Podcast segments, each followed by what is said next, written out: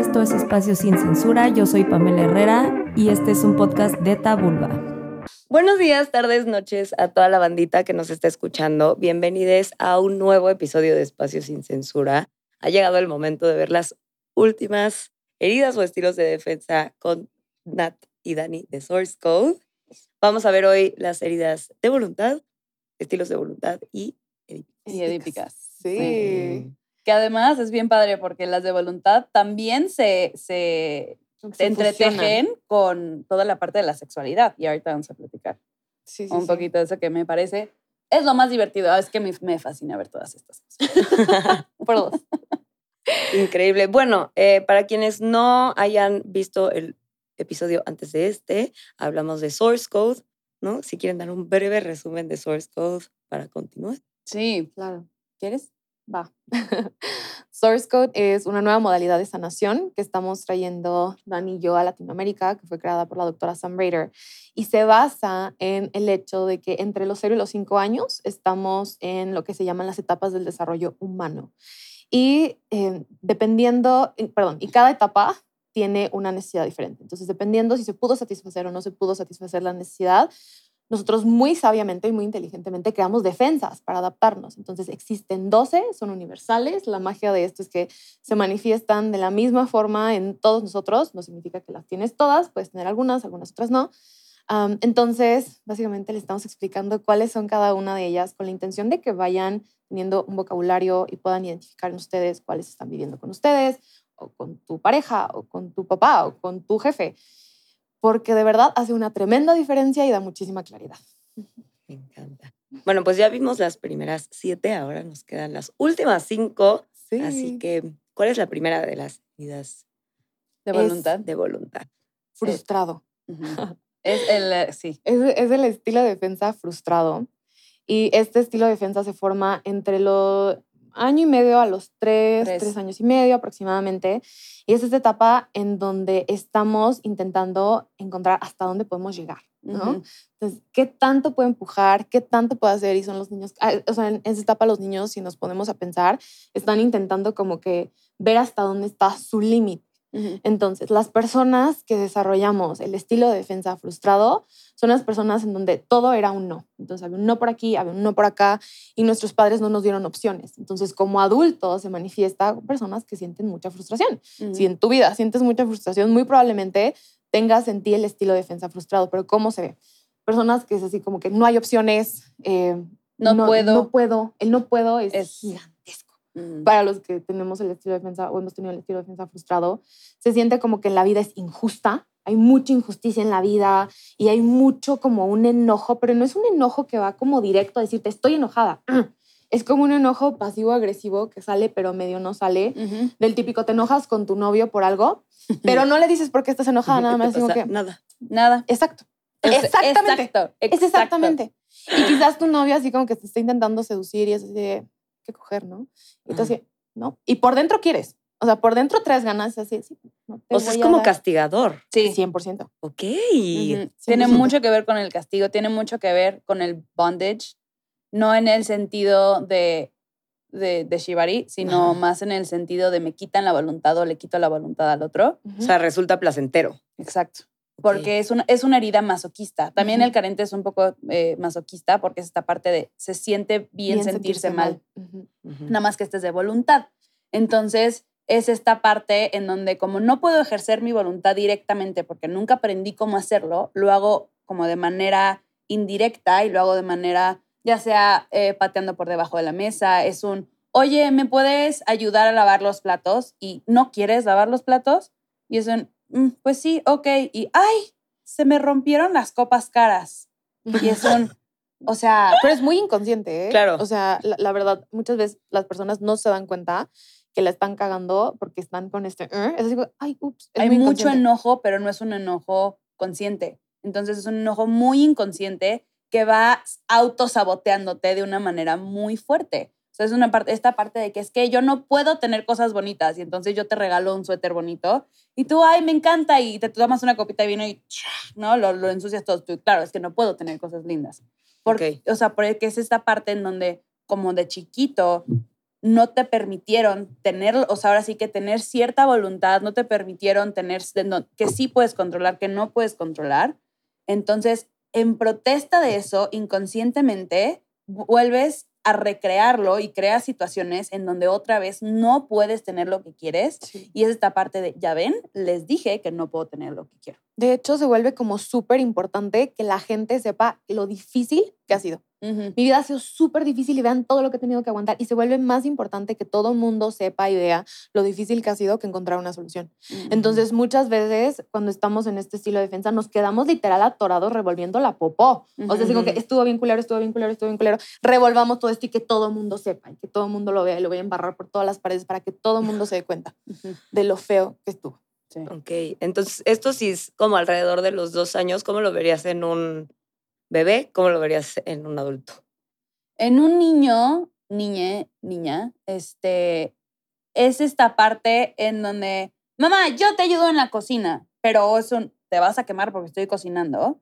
Y entonces es un, en, en una infancia que, que le llamamos, eh, ajá, en una, sí, en una infancia frustrada, es un, no, no puedes, vete para allá y entonces es un ah, bloqueo. Mm. Como, de, o sea, se podría integrar la voluntad. Es un, en la estufa no puedes porque te puedes quemar. Y es un límite que te estoy poniendo para cuidarte. Pero ayúdame a acomodarla a la cena o ayúdame a lavar las frutas o ayúdame a, ¿no? Es un, te tienes que poner esto. En lugar de decir, oye, ¿prefieres ponerte eh, la camisa rosa o la camisa azul? No, pues quiero la rosa. Ah, ok, perfecto. Y te pongo la rosa. Eh, no, quiero mi traje de superhéroe. Ok, ¿qué te parece si el traje, o sea, ¿qué, prefieres? ¿Ponerte el traje de superhéroe eh, en la noche cuando, cuando, eh, cuando estemos cenando o cuando te estés lavando los dientes? Entonces, ya de esta forma, sí tienes control de algo, o sea, de alguna manera, de decir, ah, pues quiero ponerme el traje de superhéroe en, cuando me esté lavando los dientes.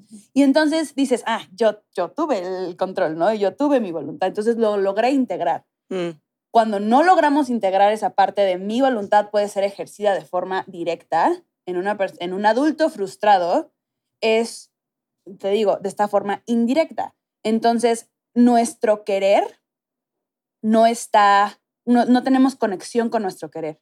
Tenemos más conexión con lo que no queremos, tenemos más conexión con la parte frustrada, con la parte de no puedo. Entonces, a veces incluso para una persona frustrada, el sentir que quiere algo puede ser muy doloroso, porque como para él siempre hubo un no conectado con su, o sea, atado a su querer, el querer algo, el abrirse a querer algo es muy doloroso. Entonces son personas que literalmente se cierran de todas las formas, o sea, cierran la mandíbula, es una, a ver, atínale que estoy pensando, atínale uh necesito, porque si yo te digo cómo hacerle, es de alguna manera eh, ganar ganando.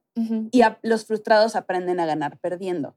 Entonces, es, esta, es esta cosa de, ay, quiero este trabajo. Ok, voy, pero entonces le hago cara a alguien en el elevador porque me cayó mal y resulta que es la persona que me está entrevistando y entonces ya la cagué y ya me solito me metí el pie para no tener el trabajo. Y entonces es esta parte de otra vez no puedo tener lo que quiero. Sí. O sea, es muy autosaboteador. 100%. Muy. Es el estilo de defensa que se del autosaboteo. Sí. Pues sí. ¿Y el segundo? Y el, el segundo de voluntad es el consentido. Eh, el consentido. Y este es, puedes tener los dos, ¿eh?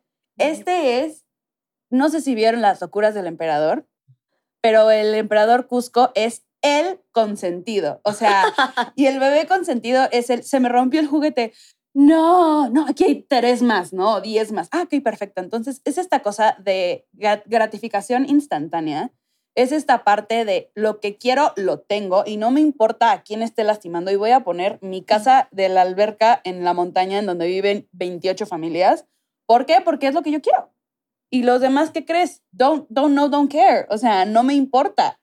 Entonces, tenemos esta parte en donde como que nosotros estamos encima del mundo y por encima del mundo y nuestra voluntad es lo más importante. No tenemos, que es el antídoto, una interconexión con el, con el mundo. No entendemos cómo nuestras, nuestras acciones impactan a los demás. Entonces es esta parte en donde, ay, qué tonta soy, no sé cómo abrir la puerta de no sé dónde, ¿no? Y entonces como que haces, y yo lo tengo un poco muy presente este ahorita. Can relate. Very relatable. Este, y entonces quiere que, quieren que las personas alrededor Resuelvan. re- resuelvan la vida. O sea, es Mm. esta parte de, ay, tenemos un problema, a ver cómo lo vas a resolver. Ujú. Es un, tenemos, pero cómo tú lo vas a resolver. Porque, o sea, yo hacer algo, ¿de qué estás hablando? Pero sí quiero que mi voluntad sea ejercida y sea la que sea, la que va a ser.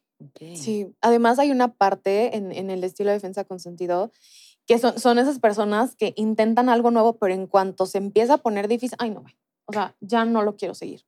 Y buscamos otra cosa, y, y porque siempre va en busca de esa gratificación instantánea. No se sabe nada de el, el poder que existe en el proceso de retrasar la gratificación para llegar a una meta más grande. Eso no se sabe, porque lo que ocurrió en la infancia es que cualquier cosita que queríamos, ahí estaba, y ahí estaba, y ahí estaba, y nunca aprendimos que había momentos en la vida en donde no vas a tener de forma inmediata lo que quieres, lo que buscas, lo que necesitas.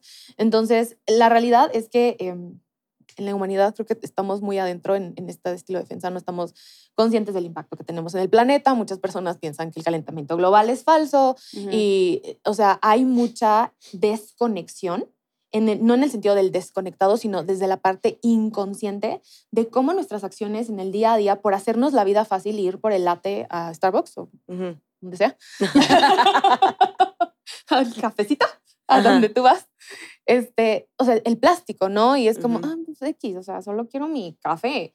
Entonces, son ese tipo de cosas lo que también entra dentro de la parte de este estilo de defensa y de esta de infancia que se ve a nivel más grande, o sea, como a un nivel global en la humanidad. Ok. Y ahorita que dijiste como hablabas de esto como una herida colectiva o un estilo colectivo, ¿existen o la posibilidad a lo mejor no únicamente como global, pero en algún entorno familiar, eh, amistoso, lo que sea, que se desarrolle como este trip, que las heridas se van como, o los estilos de defensa se van adoptando? A lo mejor yo veo que tú eres muy frictiva y de pronto empiezo a adoptarlo.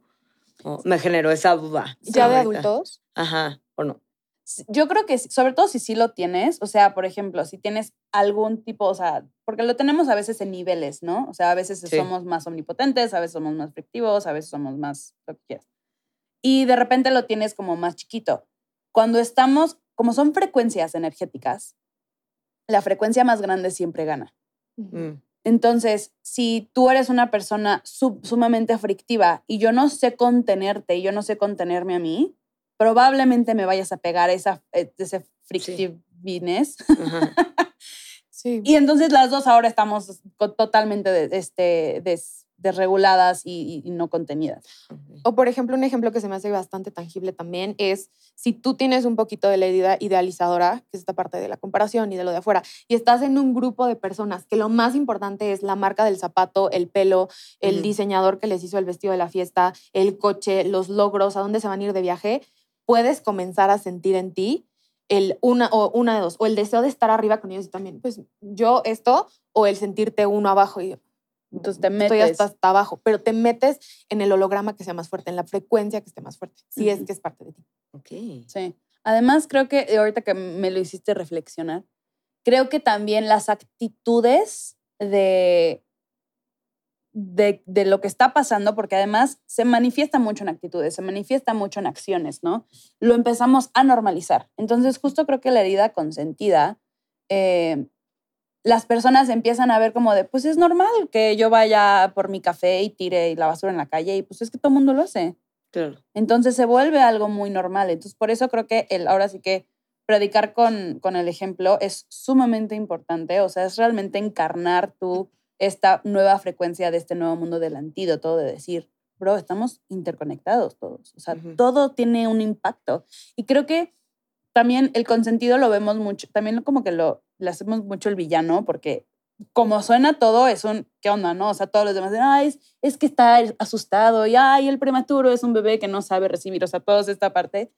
Pero el consentido, yo siento que también tiene una parte en donde sus acciones no importan, no solamente en un, pues no importa lo que haga, sino es un, bro, no importa lo que haga, De un no importa. de que neta no importa. Porque sea, además, como se formó esta herida, es un, mm, o me consintieron demasiado literalmente con la palabra consentido o no les importé absolutamente nada y no hubo nadie que me dijera en dónde estaba el límite.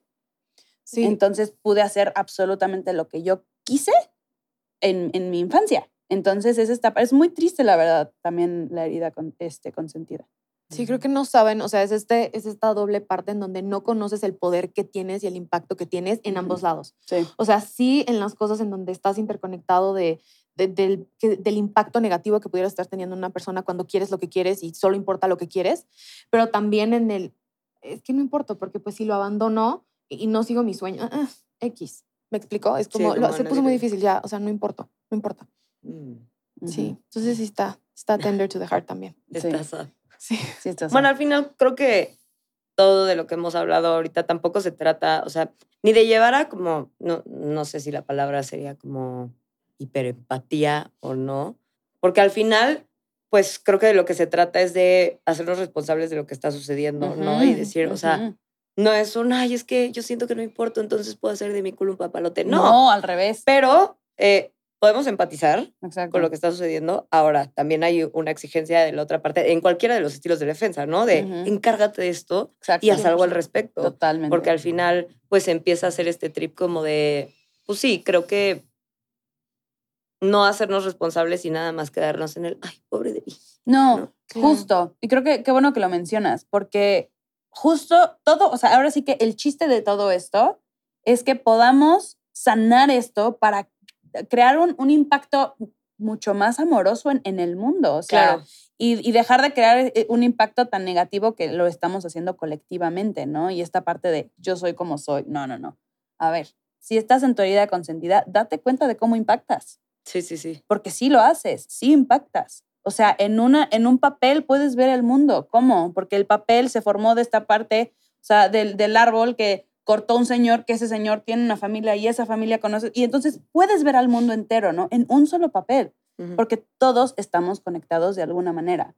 Entonces, creo que es sumamente importante no solamente identificarlo y decir, estoy, estoy ahorita en este estilo de defensa o lo que quieras, sino es un, ¿qué me puedo dar para poder volver a la, a la alineación y poder regresar a esta parte de estar en servicio para el mundo y para mí, ¿no? O sea, Mm. pero sí estar alineados, ¿no? Más a, a esta parte de, de Del equilibrio. del equilibrio, de quién De realmente emerger. somos. Ujú. Ujú. Y, y, y, pues por eso también es nuestra intención del curso y Ujú. todos los recursos que tenemos. O sea, sí es muy importante que la gente comience a tener un vocabulario. O sea, qué hermoso, tienes palabras, ya puedes escribirlo. Y, baby, ahí viene el trabajo bueno. O sea, Claro. Sí. ahora que ya lo viste, ya no lo puedes dejar de ver. ya- O sea, ya sería como, pues voy a ignorar que está ahí. No, baby, ya lo conoces y, y tenemos recursos. O sea, hay recursos para, Para resolver. Se pueden resolver y se pueden sanar todas estas heridas. Me Ujú. encanta. Ya ha llegado el momento de Ujú. hablar sobre las heridas edípicas Me que tienen, bueno, al final creo que todas de alguna manera u otra Ujú. se relacionan con cómo nos relacionamos con nuestra sexualidad, pero estas en particular Ujú. Ujú. son muy evidentes. ¿no? Sí. Así que Totalmente. démosle a eso. ¿Sí quieres, quieres empezar? Va. Empecemos por el punto en donde estas heridas se forman alrededor de los cinco años. Y cuando estamos en esta etapa, De los cuatro, ¿no? Bueno, entre de cuatro y seis años, de cuatro, cinco, seis años, aproximadamente. Entonces, en esta etapa del desarrollo, fisiológicamente lo que ocurre es que somos como, como que llega un flush de hormonas sexuales que no se manifiesta como sexualidad penetración, Mm. pero sí se manifiesta con lo que ocurre más o menos a esa edad en donde los niños están en el kinder y decían, ay, tengo novia, Mm, o, ay, me gusta esa niña. Mm. Y, y empiezan como que, eh, fulanita es mi novia del kinder o cosas así. Empieza como esta sensación de, de hay una atracción. Entonces, este flush de hormonas dura por esta, eh, esta etapa y después se apaga y, luego ya, ya los la niños, las niñas son iu y los niños son guacala y ya no nos gusta a nadie. Pero después vuelve a aparecer en la adolescencia. Ujú. ok. Pero en esta etapa, eh, entre los 4, 5, 6 años, cuando tenemos este rush de hormonas, es cuando comenzamos como a integrar esta parte erótica, eros. Ujú. Entonces, existe tres formas en las que se puede desviar. La primera es el estilo de defensa aplastado. Entonces, las personas que hemos vivido con el estilo de defensa aplastado somos Ay. esas personas. Hasta, hasta me encorvé. No, espérame. Sí, Erecta, por favor. Erecta, erecta. Las personas que eh, hemos vivido con el estilo de defensa aplastado, aplastado físicamente son esas personas que nos hacemos así. ay, no, a mí no me veas, ay, no, qué oso. Son, son las personas que nos da vergüenza estar enfrente de, de, de cámaras, de personas que nos vean, que nos reconozcan, mostrarnos, ser vistos, brillar. Em, y nos hacemos chiquitos, es como, ay, no, qué vergüenza. O, o tenemos como esta parte de nosotros que de verdad es y hay como una Mm. parte infantil Muy y como una parte muy, muy niña, o sea, de verdad se ve como muy, muy chiquito. Hay una parte chiquita ahí, en esta parte de mostrar nuestro brillo y mostrar quiénes somos. Se siente muy incómodo porque tenemos miedo a que alguien nos odie. Entonces, hay, hay eh, estilos de defensa que son los que aplastan. Entonces, son las personas que experimentan envidia. Pero bueno, las personas que tenemos este estilo de defensa aplastado, pensamos que no tenemos nada envidiable. Es como, ay, no, a mí que me van a envidiar Ujú. ay no, ay esto, ay no. No sabemos como que e- esa parte de, de cuando alguien nos quiere mostrar alguna parte bonita de nosotros, nosotros mismos, ay no, esto, ay no, esto está horrible, no, no es nada, ay no, Sí, sí, Claro que oye, no. qué bonita te ves. ¡Ay! no, Nah. ¿cómo crees? no, ay, y no. te, te envuelves en el rebozo y dices, no, no, no, pero si tú eres la bonita, ¿eh? O sea, como tú es, o sea, se te ve precioso. En lugar de decir de que, ay, gracias. Gracias. O sea, no lo, no lo, lo, ¿por qué? Porque toda esta parte envidiable y yo. Ah. Dame un segundo. Y yo, un segundo. Porque- sí, sí, sí. Porque esta parte envidiable que teníamos cuando éramos chiquitititites fue en nuestro sistema familiar aplastado literalmente. No o sea, bienvenido. fue un te lo voy a quitar o me voy a autodestruir. O sea, esas son, son- hay tres tipos de envidia. Es en- envidia constructiva, que es la que queremos, envidia destructiva y envidia autodestructiva. Entonces, es la destructiva muy fácil, las hermanas de Cenicienta, ella llega con su vestido que se hizo y es un, ese es mi collar y ese es mi... Y entonces le destruyen literalmente la belleza. Ujú. La autodestructiva es un, ay, quisiera ser así de bonita como tú, pero yo nunca podría serlo porque entonces yo me autodestruyo. Ujú. Entonces, cuando somos tan chiquitos, tan chiquitas, tan chiquites, tenemos una percepción de energía irreal. O sea, es impresionante la percepción que tenemos. Entonces, absorbemos todo. Aunque nuestra, nuestros hermanos, nuestra, este, nuestros padres, cuidadores, lo que sea, no lo hagan directamente de que, ay, pues yo creo que no te ves tan bonita o lo que sea. Si tienen esta parte de que "Mm", lo Se sentimos. siente. Entonces es esta parte de, ay, no, mejor yo me hago chiquita. ¿Por qué? Porque algo se destruye, ya sea o me destruyen a mí o destruyen al otro. Entonces, el sentir nuestro propio poder, nuestra propia energía vital, es, eh, es algo que no es seguro. Entonces nos, sí. nos desexualizamos mucho. O sea, es como esta parte de Blancanieves que se hace chiquita para entrar en la casa de los, de los enanitos. Órale, nunca lo había pensado así. Es una, es una cosa espectacular el, el, la- la- el cuento de Blancanieves, porque aparte es un. Las siete, los siete enanitos son formas de desexualizarte, porque es un. Soy súper amargada, entonces, pues eso no es muy atractivo. Soy Doc, que soy el intelectual, nada más. No tengo, no tengo sexualidad, sino solamente soy eh, intelectual. Soy el que siempre está enfermo, sneezy este, soy el tontín, ¿no? O sea, de que aquí soy muy infantil, este, y no me acuerdo de los otros enanitos, en- no me acuerdo de los demás, pero es, este, Pero bueno, ese pedo. pero ese pedo.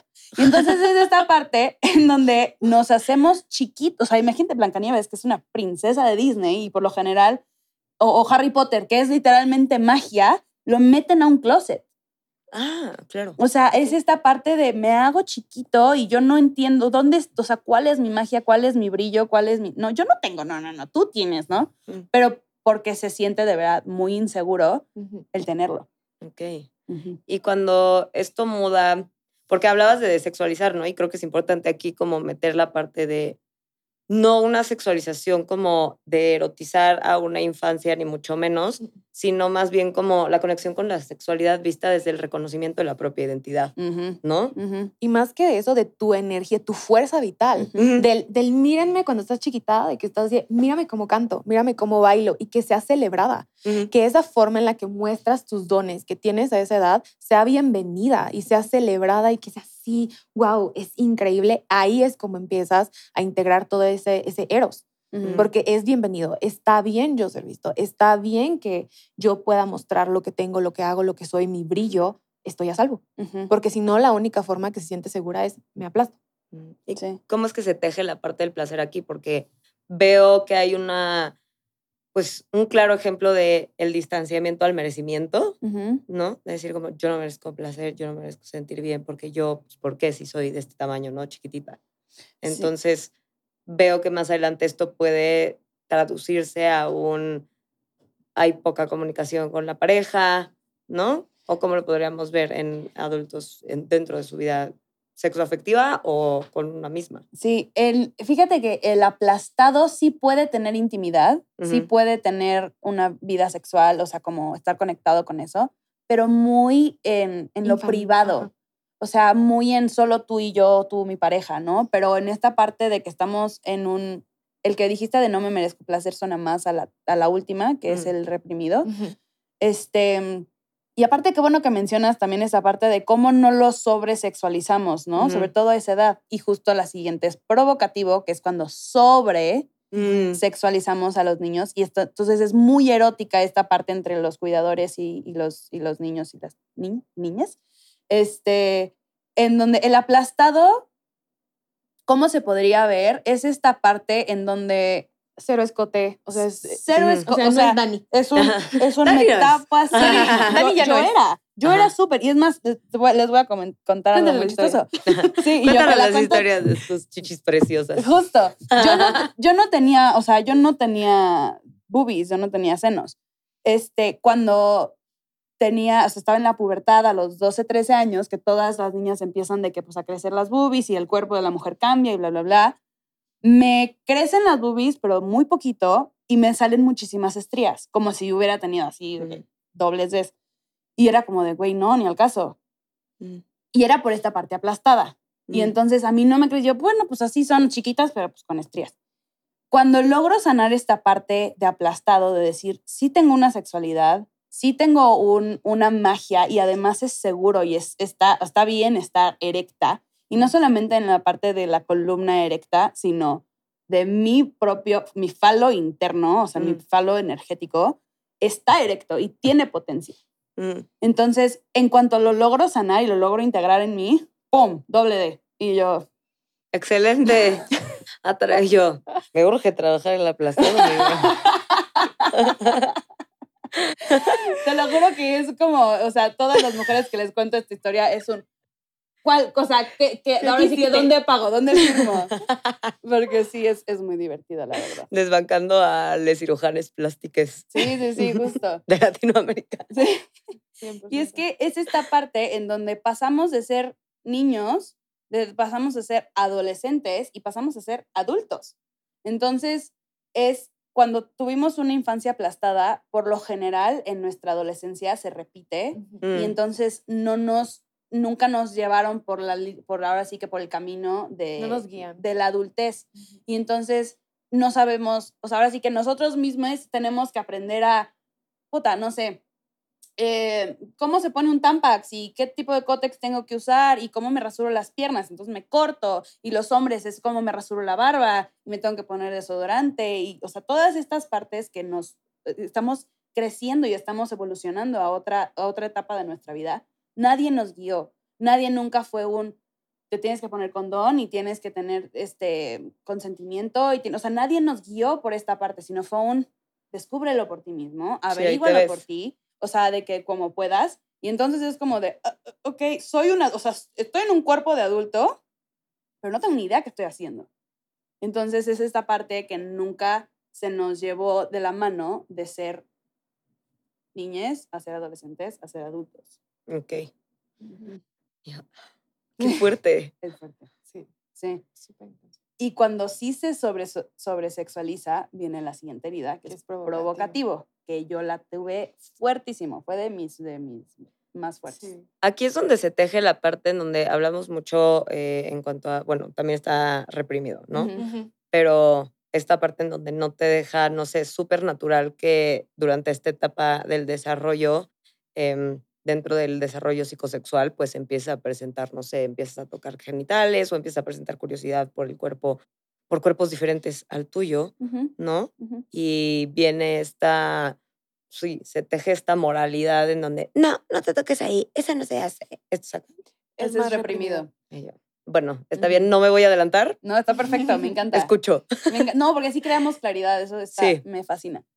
Este, en el provocativo, como fuimos, yo por ejemplo, les explico, teniendo las dos, yo era o totalmente indeseable, totalmente desexualizada, o el ícono sexual. Ok.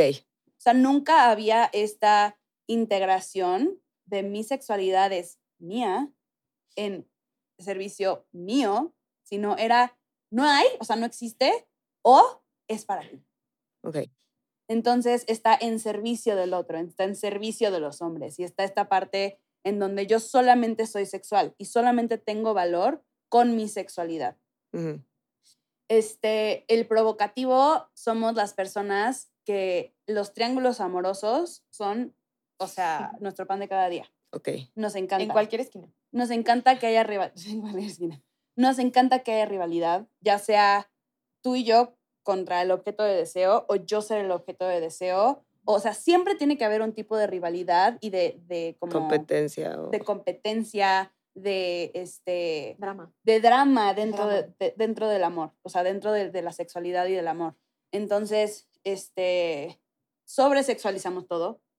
Es esta parte en donde, ay, vecino, me viste desde la ventana el otro día. Ah. Y es como, "Güey, ni te topo, ¿sabes? O sea, pero es esta parte en donde en lugar de decir, oye, puedo ver a tu jardín, es un, ay, desde mi ventana puedo ver a tu jardín. Ya sabes. sí, sí, sí, sí. Entonces es, siempre es esta parte sobre erotizada, sobre sexualizada, en donde es muy triste porque tenemos esta rivalidad muy fuerte contra lo- las personas de, de- de ahora sí que con las que competimos, pero yo ya dije, no compito con nadie, güey, o sea, no manches.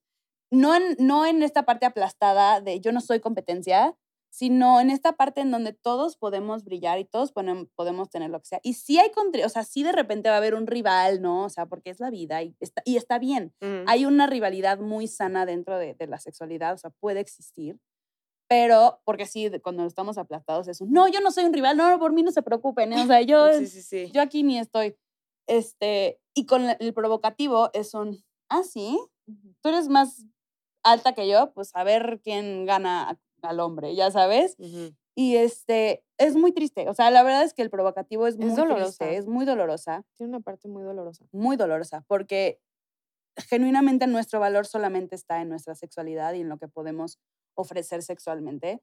E Mm. incluso como no tenemos límites claros con nuestra sexualidad, nuestras relaciones de, de amigos, de amigues, de amigas, se vuelven muy borrosas. Mm. Entonces es la típica, por ejemplo yo, no tengo amigos hombres. Mm. ¿Por qué? Porque siempre hay alguna tensión sexual, siempre hay algún comentario sexual, siempre, o sea, es esta parte de amistad. Y no te digo que no te puede gustar, o sea, parecer atractivo tu amigo. Es esta parte en donde te pareció tantito atractivo o él piensa que eres atractiva y no mames, me lo tengo que coger ahora. ¿Por? O sea, Chin. Tendremos manches. que coger. tendremos que coger. Sí. ¿Por qué? Porque le gustó. ¿Te gusta a ti? Ok, Pues, sí. Entonces es como de, ¿a ti te gusta? Pues no, pero yo le gusto, entonces. Y es que tienen sabes que hay una parte muy performativa, como que siempre Ajá, estás sí. performing en el- cuando eres provocativo, porque los simbióticos son Ay, tipo- creo que fui ese en algún punto de mi vida. Eh, también Seguro yo un sí. poquito.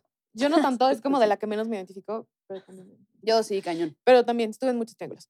El punto es que- Ups, Ahí está, ahí estaba. ahí estaba. El punto es que eh, los simbióticos son people pleas- pleasing, Ujú. los provocativos son people pleasuring. Ah, Entonces hay ujú. como esta sensación de actuar y, y hacer todas las cosas para placer y que las demás personas puedan sentir esa cosa de, "Mm", Porque cualquier cosa que se siente "Mm", cuando sientes la sexualidad de alguien, se siente como, como aceptación y que sientan tu sexualidad se siente como, este es mi valor. Sentirte deseada es como súper Sí. lo mejor que te Es puede lo pasar en la mejor. vida. Entonces, en esta parte no hemos integrado la parte en donde puedo sentir tu sexualidad y puedo sentir que eres un ser sexual y sensual y no significa que tengo que actuar en ello. Solamente estoy sintiendo tu fuerza vital Exacto. y lo sexual que eres y lo sensual que eres como persona y puedo sentir un cierto de, "Mm", y eso es todo. Sí, Claro. Y ya. está presente y qué ahí. cool que tienes esa energía y que la puedo sentir. Y creo que dicen algo súper poderoso, que es esta diferencia entre el saberte y disfrutar de tu sensualidad y de la capacidad que tienes para erotizar y lo que sea. Y otra cosa como usar eso como tu único vehículo de validación, Exacto. ¿no? Em, porque claro que puedes coquetear y claro Sí. que esto es parte y es un indicador de una buena autoestima sexual, ¿no? Pero en el momento en el que esto se vuelve como la única forma en la que tú puedes comprobar que eres deseable o eres querida, em, ahí hay algo, ¿no? Y que no significa, porque creo que, bueno, ahora que lo mencionan, ¿no? Esto entra como mucho en el cajoncito de a lo mejor muchas morras que fueron catalogadas como la zorra, la puta, ¿no? Y, y que no necesariamente tiene que ver con eso, ¿no? Y que en realidad la cantidad de encuentros sexuales que tú tengas no te hacen nada de eso, pero como ver de dónde viene esto, ¿no? Y no es de un, ay, no te quieres, sino No. como hay, hay algo ahí detrás, ¿no? Totalmente. Que, que no te define como persona, No, no te define. Únicamente es algo para voltear a ver y decir, y que puede ir del otro lado, ¿no? Porque creo que, bueno, aquí somos tres mujeres hablando de esto y obviamente no dis- nos identificamos desde este lugar, pero pues tenemos también este estereotipo del fuckboy, ¿no? El típico güey que sí. tampoco tiene amigas porque a todas se la quiere clavar en algún Sí, momento, ¿no? Exacto. Y es bien triste también verlo, Sí. o sea, hacia, cuando te lo juro, yo tengo amigos que lo veo y lo, o sea, se le nota, es como, bro, tienes tanto adentro de ti que es súper valioso, no solamente que sea sexy, es tu, o sea, como que se identifican con solamente ser el, el símbolo sexual. Y es Mm. lo único importante para ellos y para todos, ¿no? O sea, todos los Ujú. que nos identificamos con provocativo. Entonces, sí es bien triste. O sea, te lo juro que desde Source Code ahora veo a los fuckboys con tanto amor.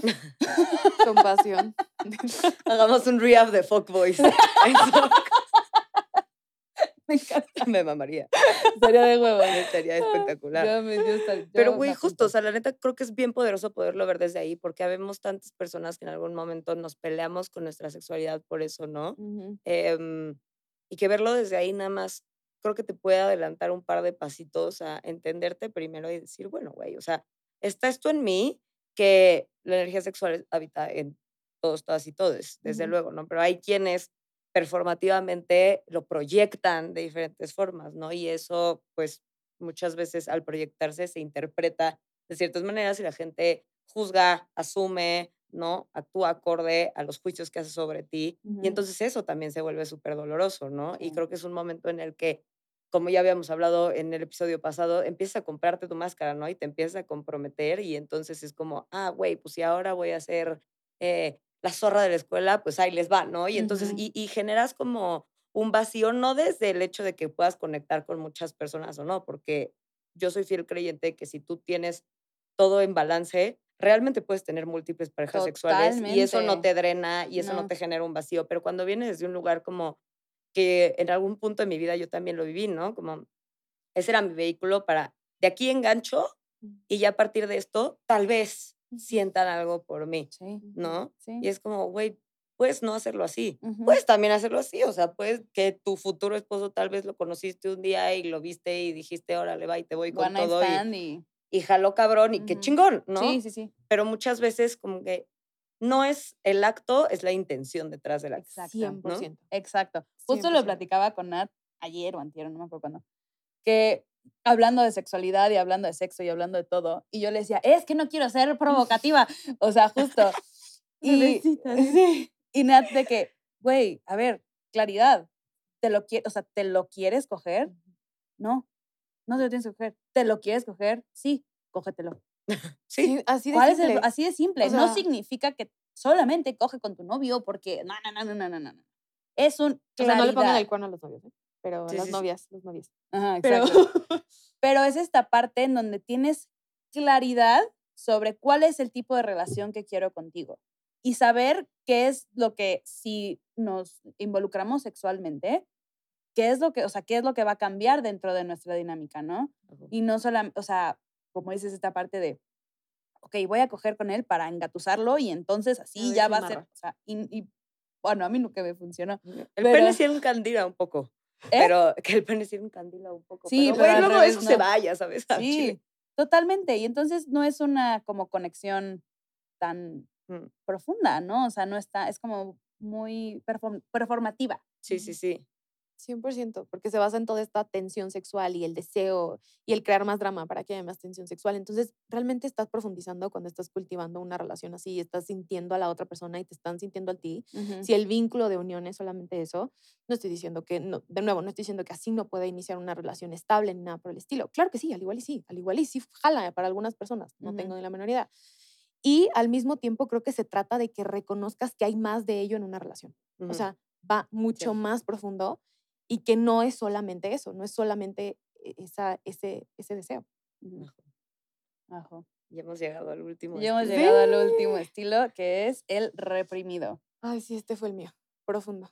Este es denso, este es Este es denso. denso. Es fuerte, es fuerte, porque sí es mucho del castigo. Mm. Mucho del castigo. Y si quieres tú, cuéntalo un poquito. Les cuento un poco. Esta, la herida de, de reprimido somos esas personas, eh, bueno, se forma en la infancia porque usualmente hay una idea de que mostrar nuestra espontaneidad y mostrar nuestra energía vital y mostrar esta fuerza interna que todos tenemos está mal.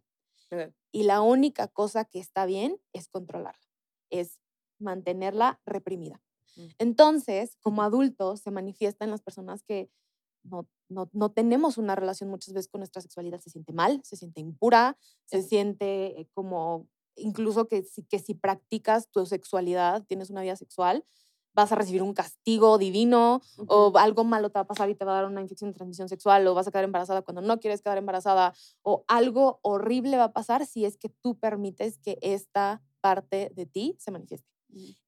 También son las personas que tenemos mucho miedo a ser juzgados, tenemos mucho miedo a que alguien nos diga que la cagamos en algo, entonces vivimos la vida con mucha ansiedad de no cagarla en ninguna área de nuestra vida y no, no, no me quiero, no quiero colorear afuera de la raya porque, ay, no quiero hacer nada mal. Entonces, pues como no quiero hacer nada mal, pues no quiero cagar la comida sexual, pues mejor no la tengo, mejor como que me aguanto, mejor la, la reprimo porque no quiero dejar que nada de mí, como que ni- ninguna gotita de esta energía se salga, porque no quiero que alguien venga y me señale, me juzgue o algo malo y catastrófico me pase, si Ujú. es que yo expreso esta fuerza vital que vive en mí. Entonces es súper, es súper difícil porque viene, viene como con un doble, por, por adentro tienes como este deseo innato de quiero coger, y por dentro digo, no, es que, no, no, que algo malo va a pasar, está mal, está mal que yo exprese mi sexualidad de esta manera. Ujú, Entonces ujú. está muy mal ser vista como una persona sexual.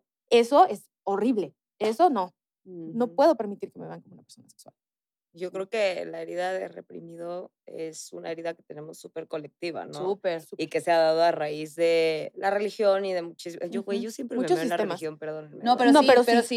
Esta No, sí es pero- por Pero pero sí sí. méate. sí. No, sí, sí, sí. Es que sí, porque la, la religión lo ve como algo muy impuro y entonces es un Sí. justo, no te toques y eso no se hace y ah, no, no te masturbes porque eso es vida, o sea, el semen es vida. Es como de, creo que no, güey, ¿sabes? O sea, es potencia de vida, no es vida. Este, y es esta parte como de justo reprimir todo y dividimos la sexualidad y el amor. O sea, es o sexo o amor. Entonces, se puede ver como un, contigo puedo, me- mm, te amo y te adoro y tenemos una super relación, pero, ay, soy impotente.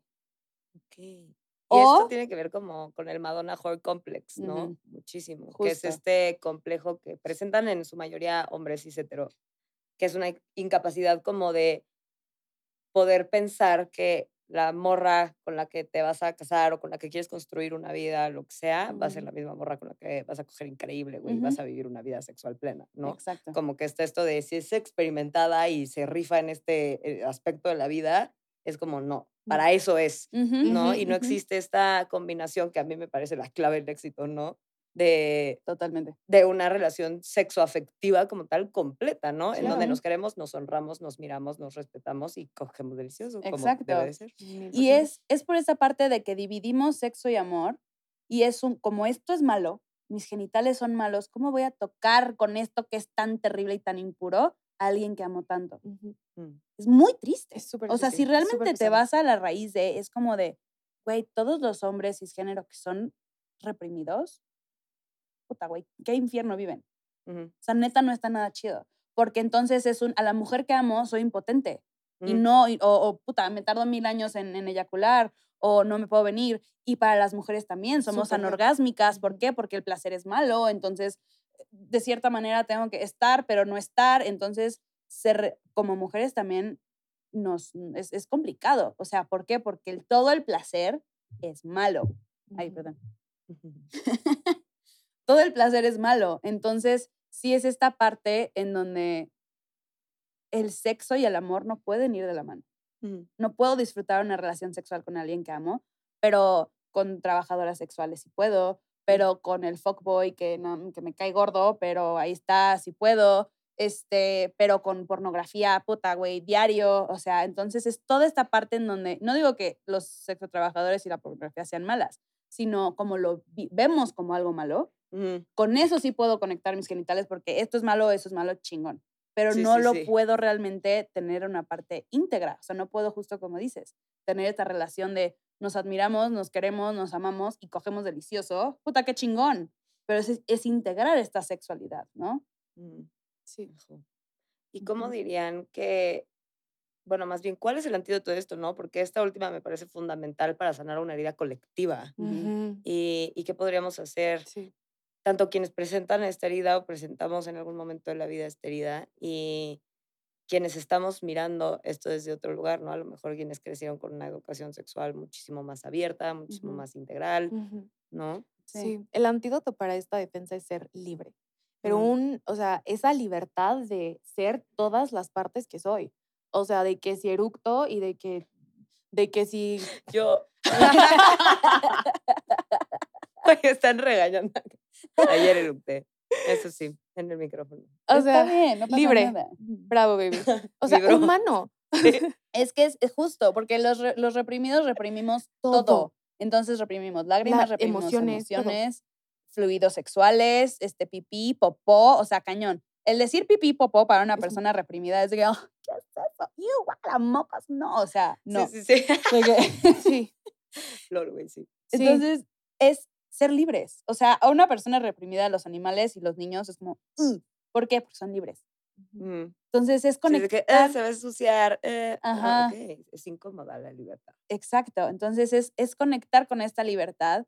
Eh, incluso si, si te identificas como una persona reprimida o, o, tu pareja como una persona reprimida, una, de hecho que esto lo enseñamos en el curso, una práctica súper bonita es hacerse masaje con la intención de, tocarse, pero no puedes tocar los genitales. Mm. O sea, y es conexión y también hay un, una práctica que se llama eh, floor play, en lugar de foreplay, es mm. floor play. Y literal es, te tiras al piso y juegas como si fueras un, niño o una niña. Entonces, gateas y juegas y haces, no sé, lo que te antoje. O sea, de que es, es, es, jugar y explorar y ser libre dentro de quién eres, ¿no? Y es esta parte de no juzgar. O sea, no juzgues lo que está pasando, no juzgues, y si quieres hacerlo tú solito con tu intimidad primero, porque puede ser muy intenso, hazlo. O sea, por favor, haz lo que se sienta más alineado contigo y con tu propio proceso. Pero es esta parte de tocar esa libertad de decir, pues ahora voy a hacer popó y sentir placer dentro de hacer popó. Voy a cagar. Voy a cagar. Mi amor, voy a cagar. Ahorita vengo. Mil. 100%. Así es como te comienzas a como a desensibilizar de toda esta cosa de, uy, todo tiene que estar adentro de la caja. Y otra parte súper importante que lo mencionó Dani con el placer de cagar es este, conectar con tu placer en todos los aspectos de la vida. O sea, el placer bueno, de. sí cagar cabrón. Deberíamos de hablar más de eso. Sí. Güey, cuando no puedes, yo digo, cuando, no puedes, cuando no puedes, es horrible, güey. O lo peor, o sea, no manches. Yo, güey, neta, ni me, ni me echen a andar con la plática. o sea, mi tema fav. me encanta, me encanta. Ay, sí, pero, o sea, literal es comenzar a reconocer que tienes tu cuerpo y tienes tus cinco sentidos para experimentar placer, baby. O sea, comienza a experimentar el placer de lo que es estar aquí en la vida, de todo, porque ese se vuelve el portal para que te des permiso de sentir placer. Exacto. Y para, para que te des permiso de darle la bienvenida también a tu placer sexual. Y comenzar con esa parte. Y, y, y, o sea, de verdad es súper, súper poderoso. Sí. Qué hermoso, hermanas. Pues muchas gracias por toda esta información dónde pueden encontrar Source Code para quienes no vieron el primer episodio, eh, en qué consiste el curso de 12 semanas, por Ujú. si les interesa ir más a fondo en todas estas heridas. Em, creo que son fundamental, es fundamental entender todas para poder llegar a, no vas a tener todas probablemente, o sí, ¿no? En mayor o menor escala, pero creo que el entenderlas todas va a hacer que puedas relacionarte mejor contigo, ¿no? Y con las demás personas. 100%, 100%. Qué trip. Sí. Nos pueden encontrar en Instagram como arroba sourcecode.latino. En TikTok también. Ah, sí. Yo, en TikTok también. Sí, y a mí me encuentras como arroba Natalia Correa 4 guion bajos. Y yo como Daniela Nicolau, guion bajo. Sí, y el curso intensivo de 12 semanas, vamos a abrir la segunda ronda para empezar en mayo. Aún no tenemos fecha definida, va a ser probablemente a finales de mayo. Entonces, si lo estás, si estás escuchando, viendo esto y aún no empieza el curso, por favor, y tienes interés, por favor, reach out, mándanos un DM, mándanos un mensajito. El curso dura 13 semanas, la realidad, ya no es curso intensivo de 12 semanas, es No, 13 es 13 semanas. Dura tres semanas. Cada semana vamos viendo uno de los dos estilos de defensa y la última semana, la semana número 13, es en donde vemos toda la parte cuántica, energética de lo que es Source Code. La parte sim- del- el mundo simbólico. Sí, el holograma, el mundo simbólico y esta, esta, esta parte cuántica muy, muy cool. Am, para que las personas comiencen a darse cuenta que aparte de nuestro mundo 3D existe el mundo de los símbolos, que es lo que codifica Ujú. la realidad que estamos viviendo. Entonces vamos profundo en eso. Y sí, en cada semana les vamos, aparte de explicarles a mucha mayor profundidad los estilos de defensa, les enseñamos prácticas para que puedan emerger de esto, cualquiera que sea que sea el estilo de defensa que estés experimentando, Ujú. se puede resolver. Tenemos prácticas que te vamos a estar facilitando. Y sí, si tienes curiosidad, sigue tu intuición, escucha esa vocecita y acompáñanos que vamos a estar muy felices de tener. Sí, también tenemos otros talleres y cursos este, en línea, autoguiados, meditaciones, sesiones uno a uno. Entonces, aunque no esté ahorita em, abierto, o si esté abierto, no sé, porque no sé exactamente cuándo vamos a abrir el segundo grupo, pero tenemos mucha este, forma de, de trabajar con esto. Entonces, por favor, vengan. Bueno, pues como siempre, yo les dejo el handle a todas las redes de Dani, Nat y de Source Code Latino. Si les gustó este episodio, por favor, compartan, denle like, seguir a todas nuestras redes sociales. Les recuerdo que estamos como Tabulba en todas las plataformas. Y esto fue todo por hoy. Gracias por llegar hasta aquí. Nos vemos a la próxima. Gracias por escuchar el podcast de hoy. No olvides hacer algo sucio patrocinado por Tabulba.